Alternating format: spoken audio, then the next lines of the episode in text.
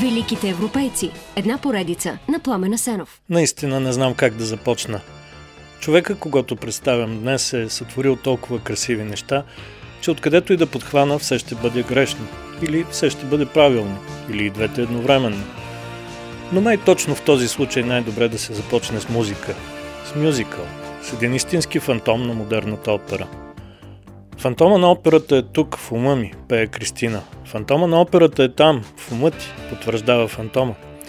Дори не съм питал, но естествено, че познахте. Говорим за онзи фантом на операта, който трудно излиза от умовете, веднъж влязал в тях. Говорим за рицаря на британската корона и член на камерата на лордовете, за музикалния вълшебник, покорителя на всички музикални театри по света, барон Андрю Лойд Уебър. Когато започнах да чета по-подробно за живота на композитора Ендрю Лойд Уебър, останах с впечатление, че той всъщност се състои само от творчество. Смушкане на биографичното дъно са колекциите му от вина, от картини и предмети, свързани най-вече с викторианската епоха, трите му брака и петте му деца, несметното богатство, което го поставя между стоте най-имотни британци. Основното обаче, което се вижда след името Уебър, е какво е написал, какво къде е поставил – каква награда е спечелил. Още докато е на 9, той композира суите в 6 части. По-късно твърди, че основните теми за котките е нахвърлял още на 15. На 17 вече е композирал мюзикъла The Likes of Us, такива като нас, по либрето на Тим Райс, вдъхновено от една книга на Лесли Томас. Мюзикъла обаче е поставен чак през 2005 година. Музиката не е толкова позната, но стила на такива като нас си носи характерното звучение, нали? Все пак, за обикновените нас, името Уебър реално става известно през знаменитата за Европа 1968 година с поставянето на Йосиф и неговата пъстра дреха. В този мюзикъл, вдъхновен от библейския разказ за Йосиф и неговите братя, а може би от едноименната книга на Томас Ман, Тим Райс се шигува с сериозни неща, а Лойд Уебър на мейтап смесва музикални стилове – Истинската световна слава обаче идва две години по-късно, когато тандема Уебър Райс създава рок-операта Jesus Christ Superstar Исус Христос Суперзвезда. Разбира се, няма да коментирам нищо. Вероятно всички сте слушали музиката от оригиналния албум или сте гледали филма от 73-та. И двете имат страстни почитатели и страстни отрицатели. За мен обаче тук Уебър създава две наистина велики парчета. Първото от тях, изпълнено от Ивон Елиман – е посветено на любовта. Арията на Мария Магдалена I don't know how to love him. Не знам как да го обичам. Няма нужда от превод, нали? А другата ария, която също май няма нужда от превод, е посветена и по фантастичен начин съчетава в себе си безнадежността и надеждата. Тя е известна като I only want to say. Искам само да кажа. Арията на Исус Христос, когато остава сам в Гециманската градина – точно преди да бъде арестуван, измъчван и разпнат. Той е самотен и тъжен, вече знае, че е приготвен за жертвен агнец и моли Господи, ако е възможно, нека ме отмине тази горчива чаша. Но настоява и да разбере, защо е всичко това.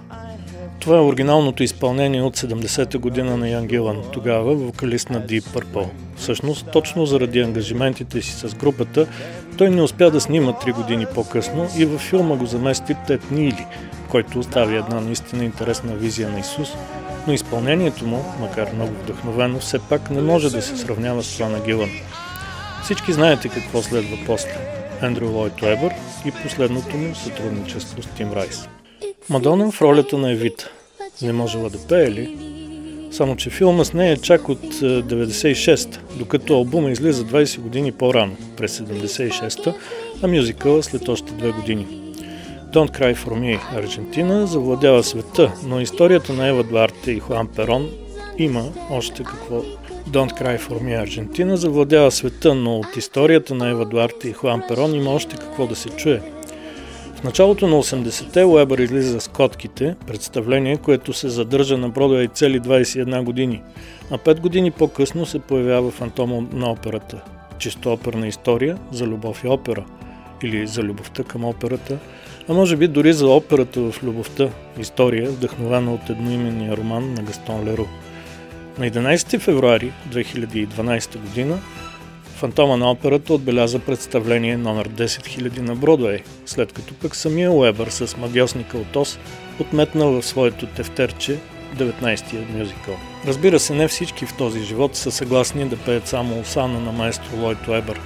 Към него има няколко обвинения в плагиатство, но той печели единственото реално заведено съдебно дело. Не, че няма нищо в тази работа. Има нещо. Чуйте само един пример. Първо, спорния пасаж от албума Ехос на Pink Floyd, а после от фантома на операта на Уебър.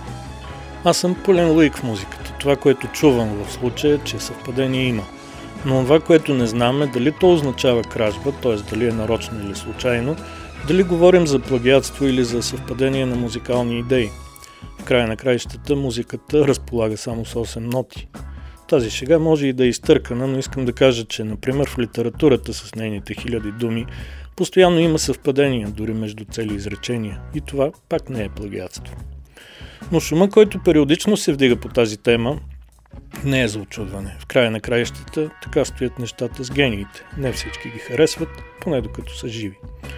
Но всички са принудени, съзнателно или не, да уважават техния избор. А точно сър Ендрю Лойд Уебър композира онази последна ария от Евита, която, освен въпълно от пълното отчаяние от смъртта, е и хим на невероятната гордост от човешкия избор, плод на свободната човешка воля. The choice was mine